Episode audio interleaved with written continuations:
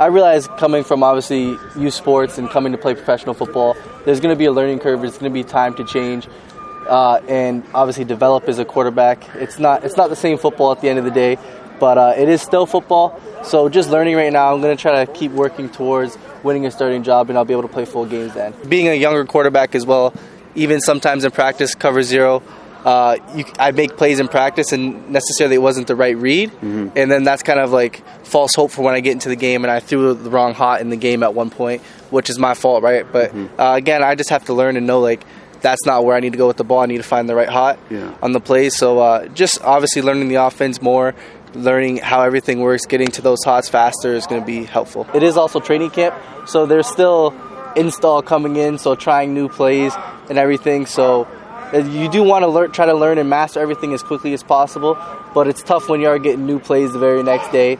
So uh, I feel like mastering those plays are going to come a little bit later in the season, but uh, still try to com- get completions and move the chains on those plays. So.